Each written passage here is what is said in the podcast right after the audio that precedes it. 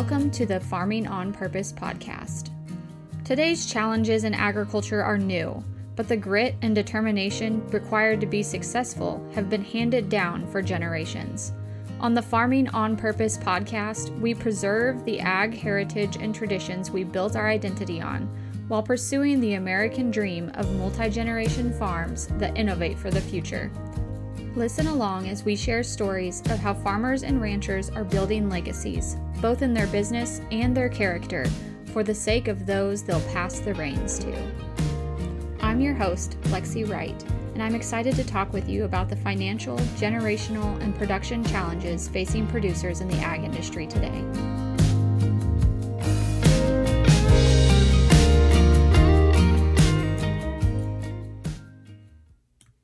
This podcast is brought to you by Back Pocket Social Marketing. And yes, this is Lexi here. This podcast has been a real passion project for me. All the time that goes into interviewing guests, editing, and producing the show is sponsored by my freelance marketing agency. We specialize in website design, social media advertising, content creation and management, and email marketing. If you like to take a foundational approach to your marketing and figure out exactly what's working for you and what's not, and really focus on efficiency, then you would be a great candidate to work with us. You can reach out and talk with us more at lexi at backpocketsocial.com. We would love to help you solve your marketing challenges. Welcome back to Farming on Purpose. I am very excited today to have Karoline Rose Bohannan here today. I've known Karoline for quite a while. I think we first met back in college. Um, and then our relationship has grown over the years as I've done a lot of work with you as your businesses have grown. And I'm just really excited you agreed to do this. We talk about you sometimes on this podcast. So people are going to be familiar with like the things we're bringing up. So thanks so much for being here. Um, I'm going to read uh, just a little bio about Karoline, and then Karoline's going to tell us a little bit more about herself. So, Karoline is the leader and heart of KRose Company, and she prefers to spend her days in sale barns or on the ranch, but she's a pro at working from anywhere and pours her heart into taking care of her clients. She is also the owner of CattlemenU, which is an education program for ranchers um, and cattlemen of all kinds. And then also a co owner of The Rancher's Daughter, which is a direct to consumer business um, focused on beef and meat in Kalispell, Montana. So, Karoline, tell us more about yourself, your background in ag, and what else you want to share about those things. Yeah, well, thank you so much for having me on the podcast. And I love when people read that bio because it sounds so professional. And probably throughout this interview, you'll realize I'm not that professional. So it always makes me, I'm like, oh, that sounds really great. that always uh, kicks it off, I think, with a good start. But yeah, I'm Karoline Rose Bohannan. You are the first person that has actually said that on a recording. So uh, I got married on New Year's Eve, and the name change has been slow process. But I was born and raised in Three Forks, Montana, which is a little town outside of Bozeman, and we weren't necessarily ranchers. My dad grew up on a seed stock operation in Idaho, and when he moved to Montana, he just hustled.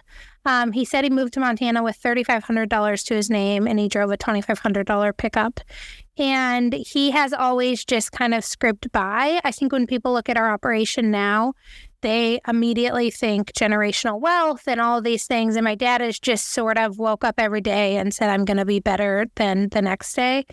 And um, so we started in an ag family. So 100% of our income was derived by agriculture. And my dad was managing a cattle buying operation called Park County Marketing Association in Livingston. And to give an idea, this was before cell phones. He had three small kids at home and he was driving an hour every single day to work w- one way. So an hour there and an hour back. So he just was putting in the time to kind of chase his dreams. And growing up, we always had some cattle around, whether that be a milk cow or we leased the neighbors or ran some yearlings or a couple years we leased a feedlot. Like he just always was trying something and seeing if he could make a profit. He started to buy cattle um, pretty full time when I was probably in elementary school, meaning he was going to the sale barns and out on his own. And I'm actually going to get him on our podcast to talk a little bit about how developed. But one story that he tells me that I think you guys will appreciate is um, Lynn Scoes in South Dakota, which is a big Charolais producer, they called him up and asked him to buy some bred cows at a sale. And he bought one load, and there was like three or four loads. And the dad called back and kind of yelled at him and said, Why did you not buy more cattle? And he said, Because I only have enough money to pay for one load. And the next week, a checkbook came in the mail. And the guy said, Don't ever make that mistake again. There's opportunity to buy cattle. That makes sense. Just sign the checks. And so, my dad, that kind of tells you a little bit about the integrity and the lifestyle that we grew up in. And I went to, well, first I went to Kansas State University in um, when I first graduated college, and I had some health issues, and I think we're going to talk about them a little bit later. But I just realized that I needed to be closer to home. I was really young. I graduated high school at 17, so I committed to K State uh, when I was 16. And so I just wasn't fully aware. One, I didn't have the problems when I signed on to K State, but also that was a long ways being so young. So I came back to MSU, took five years to graduate, and I have an animal science degree. And I've always um, wanted to have cattle around. I started my herd kind of when I was, I won a Nile heifer. And so I started my herd in eighth grade, and I still have cows from that same genetic line today. But I started KRose Company the day I graduated because I didn't want to work for someone else. And it really started out as I wanted to buy and sell cattle, but then it really evolved into a marketing company and being able to market in the agriculture industry. I still buy and sell cattle today. And then actually, when I was at K State, I started out in ag education, which I think is what you started in, Lexi. And I thought I would be a teacher. And that was rough the first semester, I was like, I am not going to be in a classroom, which is so ironic because now we have CattlemenU, which is a huge entity inside KRose Company that is all about education. So it is very ironic that I ended up there. And then the rancher's daughter I own with Grayson Cottrell, and we sell my family's beef, but all Montana farm and ranch and maker products in our store to mostly the community of Flathead County and Kalispell, but also we get the opportunity to feed a lot of people who are coming here to go to Glacier and some of those natural attractions. So it's a lot on the plate. I'm involved in agriculture kind of from the very beginning to the end product. Um, and it has not always been the easiest journey to be in agriculture and kind of maintain that. So hopefully that is a good enough background. I think so. I think it takes everybody a moment to soak in exactly that story because saying that you are involved directly in each of those aspects individually is just kind of shocking. Most people don't ever do that. Um, you know, they pick one area and they focus on it. So you kind of started on the buying and selling cattle and, and building up your herd when you got the Nile heifer. What was it that told you, you know, you needed to branch out from there? Why didn't you just go all in at that first point? Yeah, so a few things. Um, the very first time I owned a cow was a 4 H steer. And to give you an idea, there's some people in Gallatin County, which is Bozeman, that they had a semi truck for their 4 H steers that cooled them. And I remember my very first year, my dad bought some cattle in October from a guy named Dean Wilkin. He recently retired, but we sold I sold him many of cattle. And the semi truck backed into the Three Forks sale bar. Out came these two steers he had picked out in his feedlot to send back to Montana. And the next day we loaded his truck with feeder calves to go back to his feedlot. And so, I mean, these were homegrown he just went through the lot and picked out the very best steers. And I lost a ton of money the first year.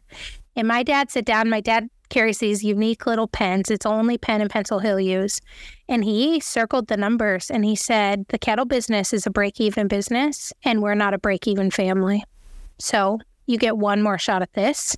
And if you can't turn a profit next year to pay for this year and the last year, we're done. I showed steers one more year.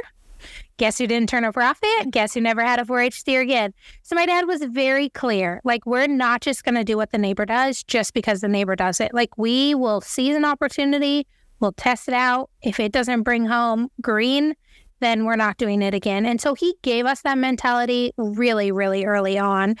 And so that was always in the back of my mind. And the cow calf business is very much a break even business, especially in our society, like our, not society, but our family situation, because we don't own a ranch. I mean, we have 160 acres. We lease a couple big ranches, but we don't have a calving shed. I mean, we're not set up to have mother cows. So I knew that if I wanted to keep some mother cows around, I had to be involved in other pieces. And the other thing that my dad has said that has really stuck with me is why should we expect someone to buy cattle from us and write a big check? I mean, this year, think about it. Steer calves are bringing $22, $2,300, I mean, yearlings, and there's 60 of them on a truck. I mean, we're asking them to write us a decent check. My dad said, We can't ask that if we don't know the whole picture. We can't ask that if we don't understand the risk of having loads of cattle on feed and contracting with JBS and understanding all of that. And so that's just something that we grew up with that my dad was very vocal about. He is still really good. We have, t- you know, we have hundreds of cattle on feed in Colorado um, that we sell on the grid. We sell live, like we try it all. And then I like the meat portion because to me, that's really where you can see the work. It's almost like if you just do the cow calf side, you send them to a feeder. You never get to see how they feed out, the health of it, whether your vaccine program works. And then, and no one, you know, not a lot of people see the middle, like what the buyer side is like. And then even as a feeder, if you don't ever get to see the meat, I mean, you still miss that piece. And so I love being involved in all of them. And I really think it makes me a better cow calf producer. It makes me a better cattle buyer. It makes me a better custom feeder. I understand hedges and LRPs. And when I can see the meat, that is like the best reward of it all. Yeah. I'd never heard that story of your first 4-H steer, but that I that is just so you like having knowing that your dad instilled that in you that early and seeing like how you treat your business like that every day just matches up so perfectly. So, yeah, I was sad because all of my friends had 4 H steers. And my dad's like, yeah, they're being supplemented by their parents. That's called welfare. He was like, we don't do that around here.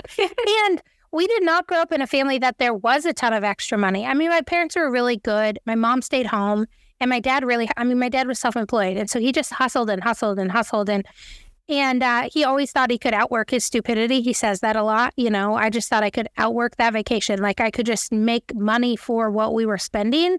And so he kind of had a wake up call in his journey.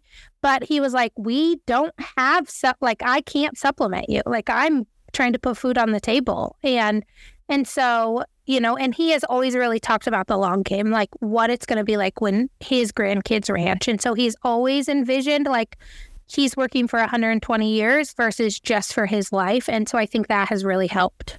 Yeah, it's very admirable. And it's, you don't have kids yet, but I just really admire that he took the time to sit down and explain that to you versus you know, just letting it go by the wayside. And a lot of parents would maybe shy away from that conversation and be ashamed that they didn't have that extra money to support the kids' activity that they really wanted to do. But instead, he put it back on you and said, you know, if you want to do this, it's on you to figure out how to do it. And it didn't work out, which didn't work too. That's like too. Um, okay, so let's talk a little bit more about the beef side. You said that part is where you get to really see all the work that's been put in and really understand, you know, how the whole picture came together. So you guys started selling your family's beef beef direct to consumer. When did that start taking place and what did that look like in the beginning up until now? Yeah, probably 2017. And so it really started with employees, right? We wanted to make sure our employees were getting half a beef. Um, and then we had a couple people at church say, Hey, can we buy some beef from you? And we'd be like, Yeah, sure. So we were probably doing five head a year. The other thing, too, is my dad has always wanted to take care of like both my dad's parents are still alive. One is um, in his 90s, and then my grandma's in her late 80s. And so making sure we always had a little meat around for, you know, them if they needed it, my brother, because he works full time on the operation. So, like, we were just processing a few. And I love marketing. I was like, I think I can make this something. So I started, and I really didn't do that great of job with Rose Family Meats. I mean, we were processing 20 head a year, selling bulk hamburger, quarters, halves, and wholes. Um, but the feedback I was getting was exceptional. I mean, I loved when people would say, your meat just tastes different, and I can tell you guys really care for it, and all of these things. And the other piece of it is my brother looks like a true cowboy and he it's like our life looks very romantic. It's not, don't hear me say that, but like we ranch in a really pretty spot in Montana. From the backgrounding lot, you can see five mountain ranges. Like it all kind of looks exactly what the consumer expects it to look like. And so that story was fun because I didn't feel like we were putting on an act at all. I mean, yeah. that's how my brother shows up when his wife's giving birth. Like he just looks like that. And so that was really fun for me. And also, I had some customers starting to ask about farm to table. And one of the things that we always preach is like, we'll try it first. And so I really wanted to like figure out if it could be profitable. And then I had people say, like, can I buy a brisket? Can I buy some ribeyes? And I was like, no, not really, because I don't know what I'd do with the rest. And so that's when I really, when we thought about the retail stores, I was like, people can come in and buy dinner for tomorrow not like a whole year purchase. Like it can be a little bit um, quicker decision and some of that. And also, it was really hard for people to afford a whole or a half cow. Like that was an intentional decision that not everyone can make, and especially as the economy ebbs and flows. Um, and so, of course, we saw more demand during COVID, not a ton because it was hard to get processing slots. And I have a really hard time, even today, booking processing slots when the animals are not even in the the like lifeline, right? I'm like, that just seems so risky and so dishonest to me. I have a really hard time with that. Um, but then when we open the Rancher's Daughter, like it's amazing to see people be able to come in, buy a steak, and I know they're going to enjoy it, or I know they're going to barbecue it tomorrow or in the next week. And so I really enjoy that. The other thing that I think this is probably my age showing is every time someone chooses Rose Family Meats in the store, like all I can think of is like my brother and the work he's putting in because now I'm majority of the time four hours away. I mean, I say 75% time here, 25% time at the ranch. And like the legacy that we get to have for his kids and hopefully my kids. And I say to my brother, I verbalize to him, I can't wait for our kids to ranch together. Like I say that out loud one so he makes sure that like all these hours he's putting in are worth it but also to tell him like i'm here. I'm not leaving. I know i'm far away. My role looks very different but like we are in this together.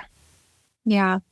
I think it's really cool to watch the evolution because i remember when you first started rose family Meats and then just to see like exactly how that's all played out. Are you glad that you started small and grew it? Do you wish you would have grown faster? Are you pretty happy with how that journey looked?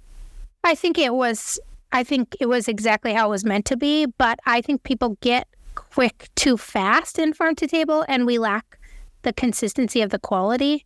And so that's in something that's really important to me. Actually, even next week, I'm a continual learner, but next week we've hired a expert to come to the operation to meet with my dad Jacob, uh, Grayson, and I to go over what makes the best meat, what, you know, frame score, what does it look like when cattle are finished?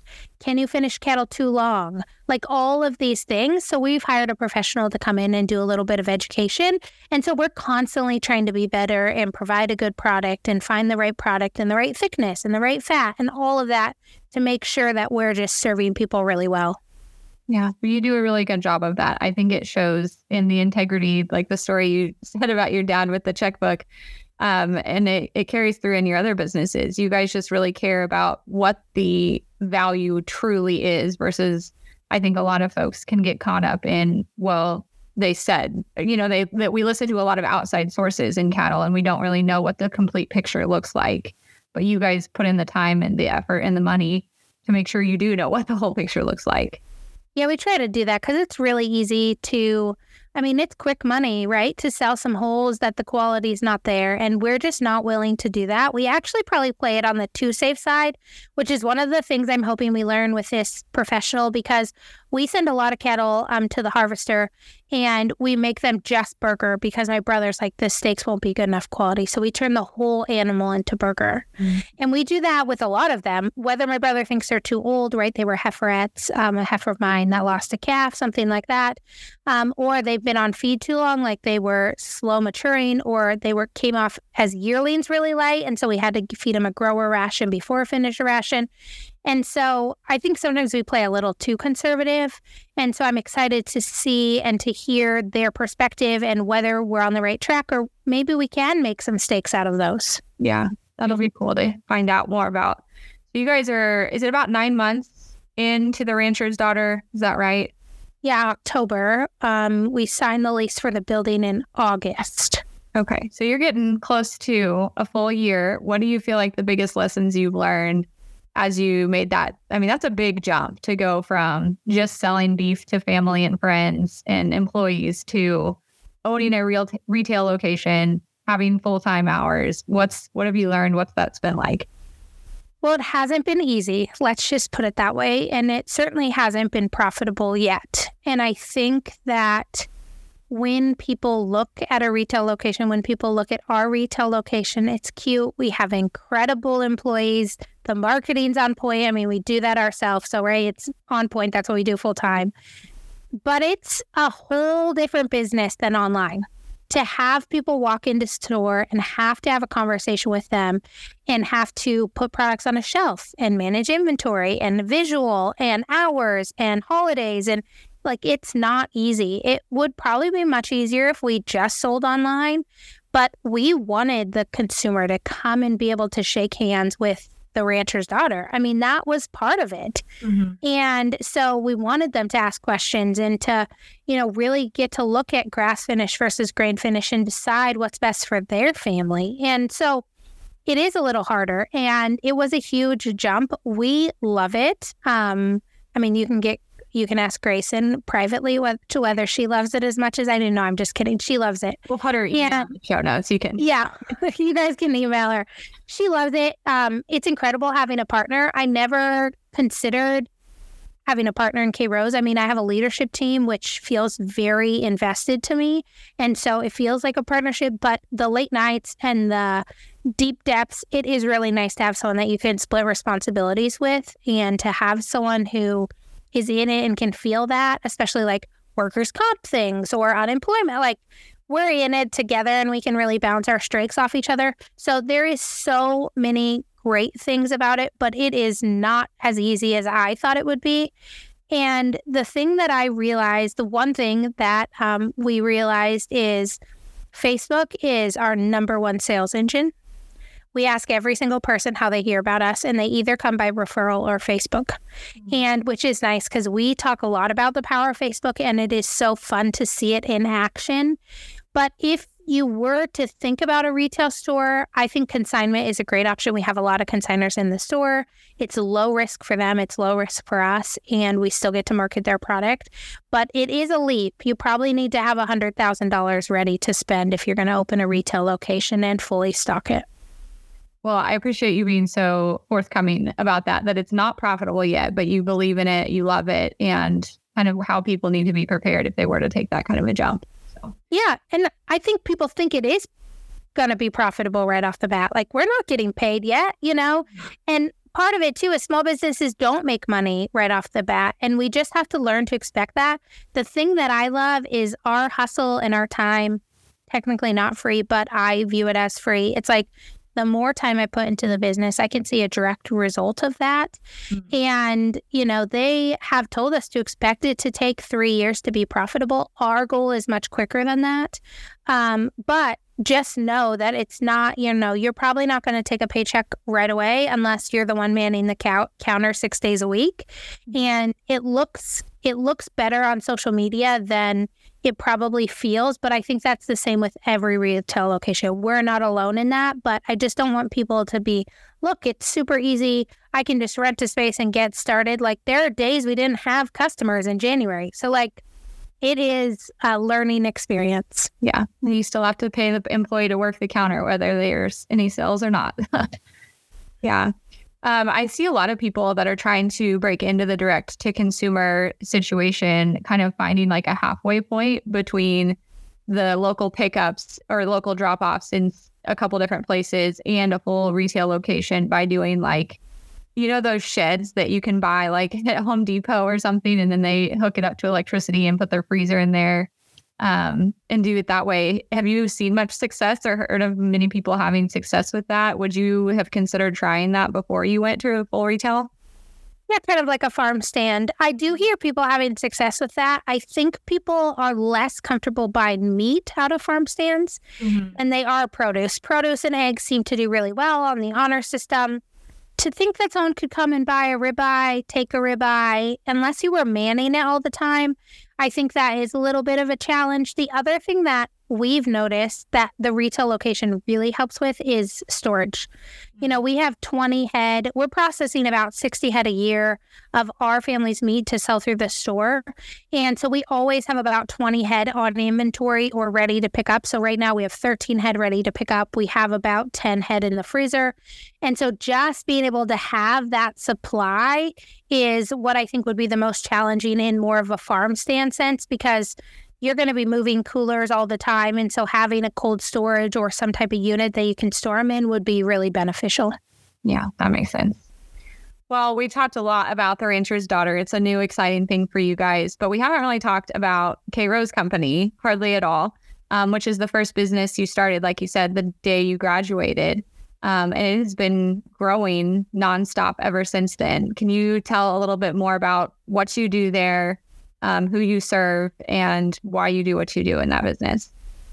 Yeah, KRose Company has really been a roller coaster. Lexi has been on it the whole time. Um, and it grows every single year. I mean, it is incredible the growth and the percentage. I think this year we're up 40% from just last year already. So um, it's a never ending game of change and trying to serve the right person and working with our schedule as our lives change and ebb and flow. And I really, really enjoy it. KRose Company is definitely my baby, definitely where I feel the most confident in the marketing aspect. Um, so KRose Company is a full service design agency.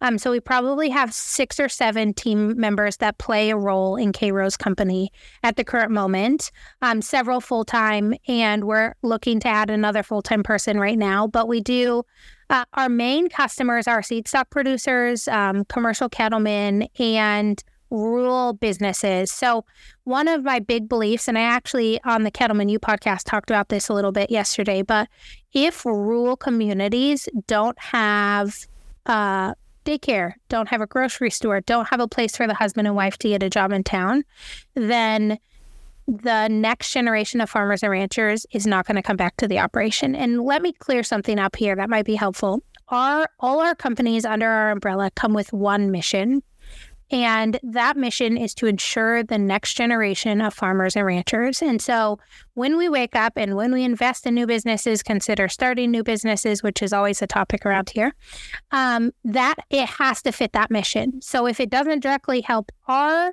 future generation of children to ranch, it has to help someone else. So in K Company, we serve a lot of rural businesses um, getting their marketing up and running. We have full time photographer, videographer. We do social media, website, logo, email marketing, strategy, budgets, all of that. And then we do a lot of seed stock marketing. So we kind of brought creativity into the seed stock marketing world. And we work with producers on their private treaty sale, whether they're just starting, whether they have big production sales. We do catalog design, bull photos, videos, all of that. We like to consider ourselves a one stop shop, which I think is a phrase that I probably started in agriculture marketing that a lot of places use now. Yeah. to give an idea, like we had a customer call last spring or the spring before and say, I forgot to pick up the donuts this morning. Will you stop on your way to the sale and bring donuts? And we're like, yep. Like we want to be the call they make mm-hmm. and we want to provide that service. I mean, now multiple times in my career i've been the first call after a team member um, or a family member has passed away and they want me to write something for social media or send out or post on the website. And so like we want to be there through the trenches. Like we're not just a design company. We're really on your team and your advocate. I would say 70% of our business is um, seed stock marketing, maybe 60%, and the other is ag supported businesses. We get to do some fun projects like All Things Dairy, which was a brainchild of mine that I am partners in, which we sell dairy embryos online and have a dairy platform. So, like, we dabble in the dairy industry, we dabble a little bit um, in the equine industry. And so, we do a lot of rural businesses, but it's pretty much just a full service design agency with a little plus sign. And the other piece of that is we do buy feeder calves. So between my dad and I, we're um, marketing about 20,000 feeder calves. We sit in eight sale barns a week between the two of us in the fall. Um, he sits kind of all year round. I primarily do the fall and the first part of the spring. But those two businesses really complement each other because the ideal customer of the seed stock producers is who I'm buying their calves from. And so it's really a easy thing to marry and to keep together. Absolutely. Well, I think hearing you talk just about those two businesses, everyone's like, where the hell are you spending all your time? Like, you, how do you fit it all in in a day? And then you have one more business um, at least one more. There could be more on the table already that I'm not aware of. But um, so let's talk a little bit about your day to day role because you mentioned that as well when talking about your brother. Your role looks very different than his, but you're both valuable parts of the operation. And a lot of that is kind of what's trickling into the education that's being shared in CattlemenU, the third operation. let's touch on that a little bit.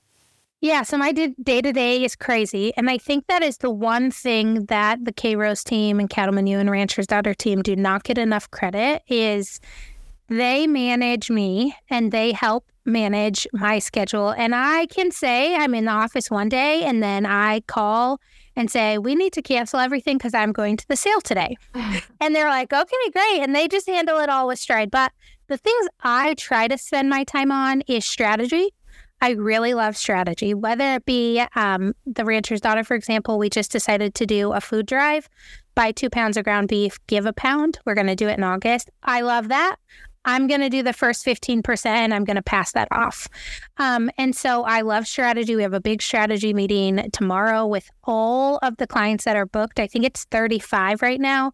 We're going to go through each client, their ideal customer. What can we do to make them unique? That's my sweet spot. So I spend a lot of time doing strategy. I spend a lot of time um, being the visionary. I think that that is a spot that I am really good at. And I can really paint the picture about where we're going, what we need to do, how we need to ebb and flow, what support we need to get there. So I spend time every day doing visionary work, creating content, um, I try to create some content every day, um, whether that be TikTok or recording podcasts or giving content to the team. Of course, I'm on the phone a lot. So I don't know if you'd call it customer relations, um, but I do all the sales for KRose Company. So I book all the new customers. Um, and then I do all of the direct communicating with the cattle buying side. And so I'm on the phone talking to customers a lot, which is where I get a lot of my ideas. But that's really where I try to spend my time. It gets into the weeds a little bit, just as in every business, right? A little bit of employee management. In KRose Company, we have department heads. And so they get to do a lot of that, um, which is really nice for me that I can kind of remove myself. But I always have a two page to do list. I can never get it all done. I have to decide priorities. Um, and also, I shared something on Instagram the other day. I think you liked it, Lexi, but I'm pretty sure I have ADHD. And it says that you can, you know, you have three different work styles. You get nothing done in a day. I certainly feel like that some days. You get four hours of work done. I feel like that some days. Or I can get 40 hours of work done in eight hours. And so it's amazing how the team just handles that working and handles my creativity. The other thing that I try to do and I try to be really intentional about is we don't have kids yet, but I have a niece and nephew that I am very close to. I am probably their favorite person. And so I make sure that I get down to the ranch probably two days a week. Like this is a rare week where I've been in Kalispell. Um, all of last week, I got home on Monday. All of last week and all of this week, we go down tomorrow um, to the ranch. But I try to be very intentional and make sure that I am spending some time with them because it makes me emotional to think that I only have like 10 summers that they're going to be left home and I can impact them. And so I am a big believer in spending time with people and doing things that are maybe I have to put my work aside. I work a ton, but I try to do things like, you know, hang out with my dad, hang out with my brother, and be really present there my husband is a wildland firefighter, so he thinks he has three or four days until he'll be gone for the rest of the season, which will be through October. And so I really take advantage of that. Sure, he comes home some nights, um, but I spend a lot of time with the people that I don't get to see when he's in his busy season, just so that when he's in his slow season, I can be present with him. That's really something that I admire a lot about you is that work is a huge priority and it's like your passion in life, but you always remember like where things, where priorities, where priorities lie um, with the people that you love. And I think that that is something I personally struggle with. It's always, it always feels like a tug and a pull of like, I have work that I need to do. I want to spend time with these people. Where do I meet in the middle? And I feel like you just walk that line so well. So I enjoy learning from you in that. Thank you. I try, and I'm not. It's going to look very different when I have children, of course. But um, I've always thought, you know, one, I'm in control of the destiny of the income, and my dad has always said that to me. One thing, and I don't, you know, I don't know really where it fits, but it's something I think about a lot. Like you know, when times get tough, I'm always like, should I just go get a job at Starbucks on the fringe hours? And I think about that probably once a month. Um, you know, just how nice would it be to have a paycheck? And one thing my dad said is, can you make more money for yourself in those hours than you can for someone else? And the answer is always yes. And so it's like I just have to really consider one, am I using my time wisely? And two, you know, I have a friend who lives in Iowa that I really want to see. She just recently had a baby. And so I just was looking at the calendar and one of the days that I'm planning to be there, I have like a whole bunch of podcast interviews. And I said to myself, so what? Can I not podcast there? You know, like, mm-hmm. can I not do both and still have a great experience? And so I try to make sure that I'm able to do both. And I put a lot of things on my calendar. For example, next week, Jason and Ellie, my niece and nephew, are coming to Kalispell and they really love Grayson. And so she's going to give them swimming lessons and they're going to stay up here for four days and just hang out. And I'm going to work. I work the store one day. They're just going to come with, like, where I'm just going to do life with them. And they will love it. They will think it's the bee's knees. I will love that I get to have them up here. I am hoping that Sean at least gets to come home at night because, of course, they think he is the best as well. And so I just try to fit everything in and I don't do it perfectly. I'm certainly a workaholic. Don't hear me say that there's any work life balance. Um, but I do the best. And for example, since this episode's not going to go live until after she knows, um, Grayson is going with me to some medical appointments that I have in Arizona because my husband's a wildland firefighter. And um, I am flying in her mom and her best friend that she does not know about. And so I added an extra day on the trip, and we're going to go wedding dress shopping. Again, she has no idea that we're doing any of this. And so it was a really easy way for me to say, we already have to do this. What is one more day that then I can fit in some things that are important to her because I know she's sacrificing for me, but also important to me, but also works in the whole schedule. So, like, I try to do things like that, like add a day here or, you know, add this here to make it ebb and flow a little bit easier so I can fit all that in. Yeah. Oh my gosh, that makes me so excited for her. yeah, she has no idea. She just said, she um said, I have so much, I, I'm so excited we get to like deep dive and brain dive, you know, on this trip and plan a bunch of things out. She's like, I have a whole list. I'm just thinking to myself, we're probably not going to get much of that done. She's going to be so annoyed if she listens to this episode. She's like, dang it, Karoline. Hey, it's Lexi here, and I'm interrupting the show to tell you about a new option we have for marketing support for you.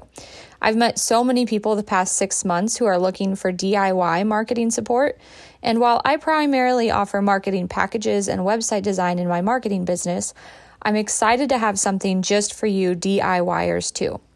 So I know you need answers quickly to help you overcome tech challenges and get feedback on your marketing content when you have a spare minute to work on it and you want to keep growing and learning how to make your marketing work in a way that makes sense for you. Here's what I've got for you. First, you can sign up for a free marketing toolkit, which includes social media post templates, email marketing outlines, video ideas, and a content planner and tracker. And to get tutorials and answers to those pressing questions, sign up for our weekly marketing tutorials for just $10 a month, where we tackle your most frustrating challenges together. Or sign up for the marketing support line where you get direct access via text message to ask all of your tech support and marketing advice questions. It's like having a marketing and tech support person in your back pocket. We solve website issues, social media challenges, and just give feedback on the content you're creating. You can find those options at lexywrightconsulting.com slash social under marketing support. oh, that's funny. Oh gosh. Um, well, okay. So I think that ties in to, you know, I think maybe a little bit of the reason that you are the way that you are.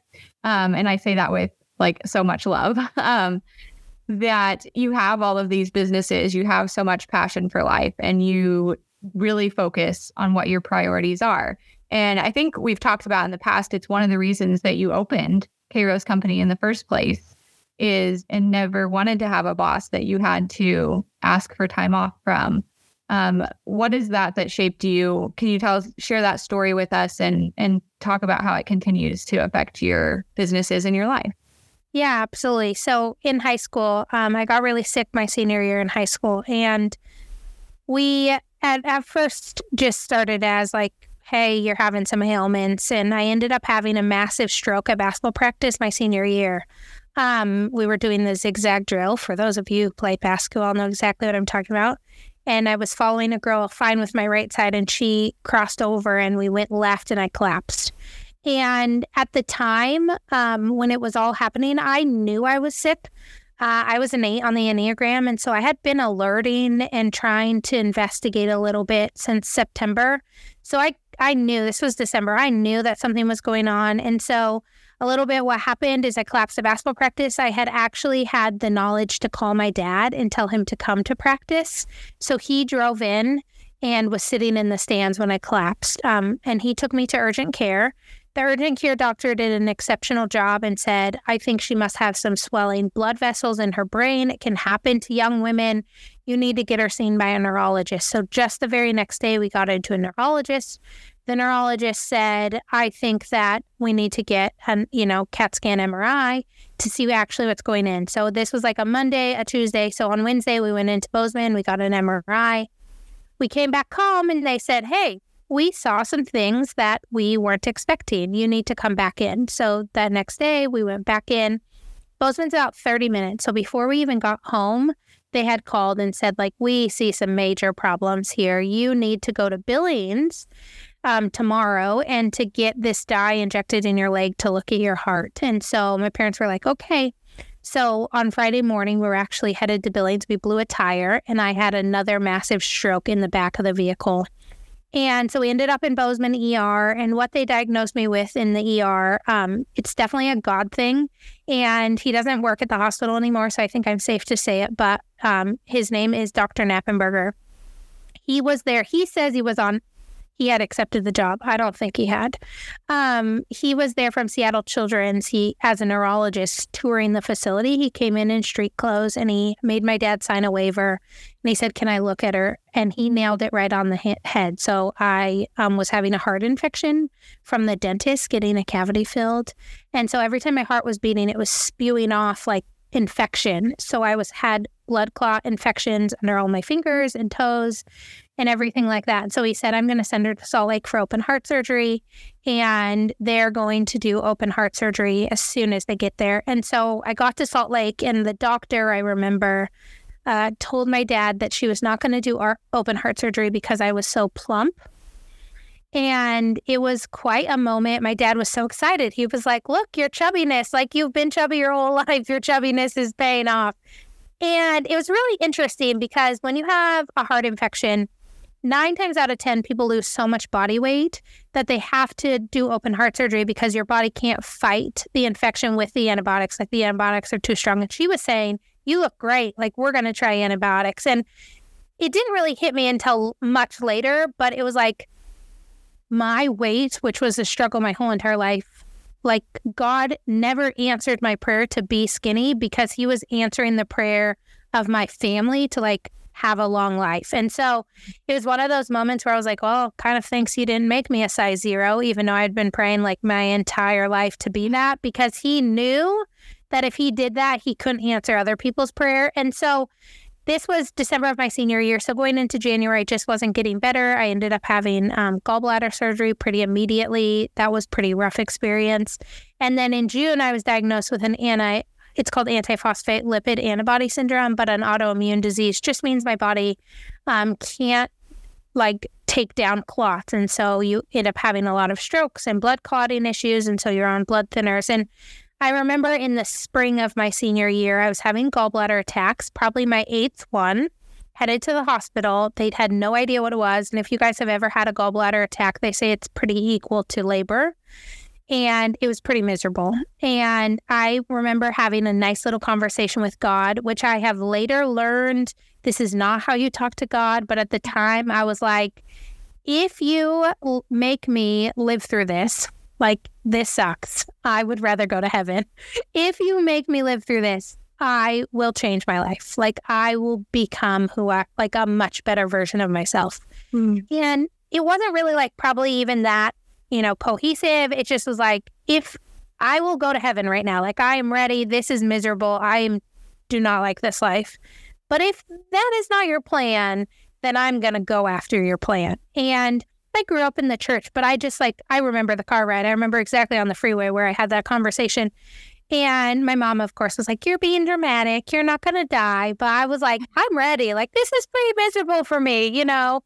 Um, and so when I didn't die, I said, Okay, so obviously there's a reason I need to be on this earth. And it can always be worse. I think the thing with having a lot of experience in the hospital is you see so much and you kind of see the path that I believe God is taking me on. And I had another, you know, cool experience, and I told you guys a lot about it, but I spent last summer in Houston with my dad where he got radiation for throat cancer. And we were sitting in the pool, and a gentleman his age who was also getting radiation was at the pool. My dad and him were talking, and he said, you know, is that your daughter? My dad said, yeah, she can work from here. And so she's down here the whole time. And he said, wow, that's really nice. My daughter has a family, and so she can't leave. And I always thought I would be married. I mean, before Sean and I had been together for a long time, and I was pushing pretty hard on the gas pedal to get engaged. And all of a sudden, I thought to myself, like, if we would have gotten married last year, I might have a family. Mm. Like, I couldn't have done this. And so I'm very much like you got to control what you can control. And the chess moves that don't make sense to you are going to make sense in a few plays. Mm-hmm. And so I think that really helps to the attitude that I have. And just understanding one, it could be so much worse. And two, we are only given, you know, our certain set of cards and how we play them is up to us. And I, I have worked a lot on trying to live that and also trying to help the team really understand that like they we might not be able to control that piece but we can control this piece and so figuring out how i can handle my illness most people don't even know which is the cool thing now. Like, I think I've recovered really well. And to be honest, I mean, how many sick days have I ever taken since you've been working? Maybe two. Yeah. I probably was in the hospital. I probably was still sending emails. Uh, but I don't, you know, it was a fear of mine that I couldn't work for anyone because I might not feel well. Like that's not a reality. I feel great most of the time. Um, and, but it has given me this such unique perspective. Like I am on this earth to make an impact and I'm going to do it. Like I'm not going to waste my chances. And I always laugh because I tell people that having a stroke and having a heart infection was the best thing that ever happened to me. I think if I wouldn't have had that whole situation, I probably would be married to my high school boyfriend We'd live in a trailer house with like 19 kids and be on welfare. So I'm like, thank you, Jesus, for that massive alert that you gave me. And I am now in a different life. Oh my gosh. Well, every time you tell that story, it just, I, I put myself right there with you in your senior year of high school. And I just can't imagine what that was like and what that was like for your parents. It must have been just so scary. But the things that it has done for you are easily seen, I think, um, in just how you approach life. And I love to get your perspective on things because it always you always find a way to, you know, see see the positive or see the the possibility. I think is the right word for it versus the stress or the negative or you know what what bad could happen from this. Yeah, I try really, really hard at that. Um, again, my dad is such impactful in my life. But there was a boy growing up. Um, he was a couple years younger than me, probably five or six years actually. And he was our neighbor in the valley, and he had cystic fibrosis. And he's um, doing well now. The medicine has come a long ways. But my dad would always say, like, can we invite him to join 4-H? Maybe I'll drive his hogs in. Maybe I'll go, but like really, because his parents, I mean, he had millions of dollars of medical bills. I mean, they were just trying to keep food on the table, and he really took care of this kid. And my dad always, that's really where that it can be much worse started. Mm-hmm. When we were having bad days, my dad would say, Do you actually think you're having a bad day? And he would say, think of the other situations, think of the other people in the world. There's people who don't have food. There's people who, you know, and he would always talk about this boy and he would say, like, think about him. He's home getting his lungs shaken just so he can breathe. And my dad really instilled that like way before my accident. And so it was really easy to kind of adapt that. And the other thing, too, that I think is really unique about my situation and one thing that has really helped me realize like how important family is is I didn't know this until much later in life, probably a couple years ago. But my brother was a senior in college when I got hurt, um, or when I got sick, and he got a really great job offer in Nevada, and he turned it down because he said to my dad, "I can't leave her." And he wasn't even he wasn't even working at the operation at the time. He was my dad made us work for other people before we could really play a big role. Um, but he was like, I'm not going. And like that has really bonded us to like know that I'm in it when it's hard for him. He's in it when it's hard for me. And so just knowing that, I mean, that has really kept our like glue together and how important family is, is just like, we're going to be in it. We're going to do it no matter what it looks like. And also, like, that was probably hard for him to verbalize. And my dad said he kind of like beat around the bush a little. He was like, uh, I think I'll take a job closer to home. You know, I want to make sure Karoline's doing okay. But like, that is just something as a family we live out is like we're not bailing when it gets hard. Like we're in it, we're going to do it together. Yeah. It's so special. But I I just it's really cool that you get to work with your dad and your brother and build the business together like like you said your dad has a 120 year scope on things and you guys are very obviously working toward it and creating opportunities for Jason and Ellie and anybody else who might come along. Yeah, which we we just I mean, that legacy piece is really important. And to be honest, it might not look like a background in law. It might not look, but like we're trying to set ourselves up to be able to capture any opportunities and to ebb and flow with the market and whatever it looks like so that they have the option to be involved in producing beef for the world if that's something they choose. Yeah.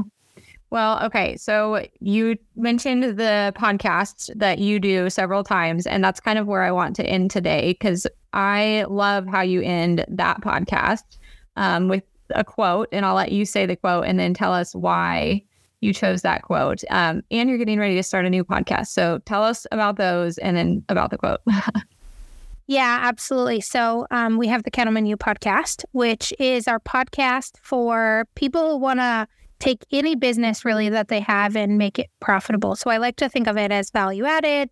We have role conversations, how to tweak your role, how to do things differently, how to just in all areas, business and agriculture. Um, so that's the CattlemenU podcast, and we are on season four. Okay, so the two things I say a lot on the CattlemenU podcast is be the change you want to see. So I think it's really easy to say, especially in family operations or in your job, man, I wish that person would do that. Man, I wish my dad would change. Man, I wish my dad would communicate more. Man, I wish my dad would care about what I care about. Like, right, my brother, whatever, whoever's in your family operation, in your business, like, don't expect them to do it. You have to change. Um, and then control the controllables. It's really easy in agriculture to say we can't control anything. We absolutely can control a lot of things. You have to control what you can control. And then we are starting a KRose Company podcast where the structure is going to be a little bit different. So we're going to do a quick industry update um, to start. So anything in agriculture I feel is a hot topic it needs talked about. Then we're going to really dive into the cattle business. So becoming more profitable, understanding the different segments, a little bit behind the scenes, reading contracts, all of that. I'm going to have some guests. I'm going to do some solo. I'm going to do some with my dad and brother, which I'm very excited about. And then we're going to end each episode with a market report that is very timely and very relevant just to give an idea about what we're seeing in the market and how to analyze it. And so um, we have both of those podcasts. The CattlemenU podcast, like I said, is starting on season four soon, and the KRose Company podcast will be coming live in August. So we're very excited. And I end every CattlemenU episode by saying the grass is greener where you water it. And it is really easy to compare. It's also really easy to do a lot of busy work. If you put your head down and if you do work that matters and you focus on you and serving your customers well, you'll be just fine. Well, that's the perfect way to end this podcast, too. So thank you so much, Karoline, for coming on and taking the time to share with us. I just love the perspective that you have and the story, the work that you're doing in the beef industry. So appreciate your time today. And if you guys want to learn more about Karoline and the work that she's doing, we'll put all of the links to everything in the show notes so you can find her.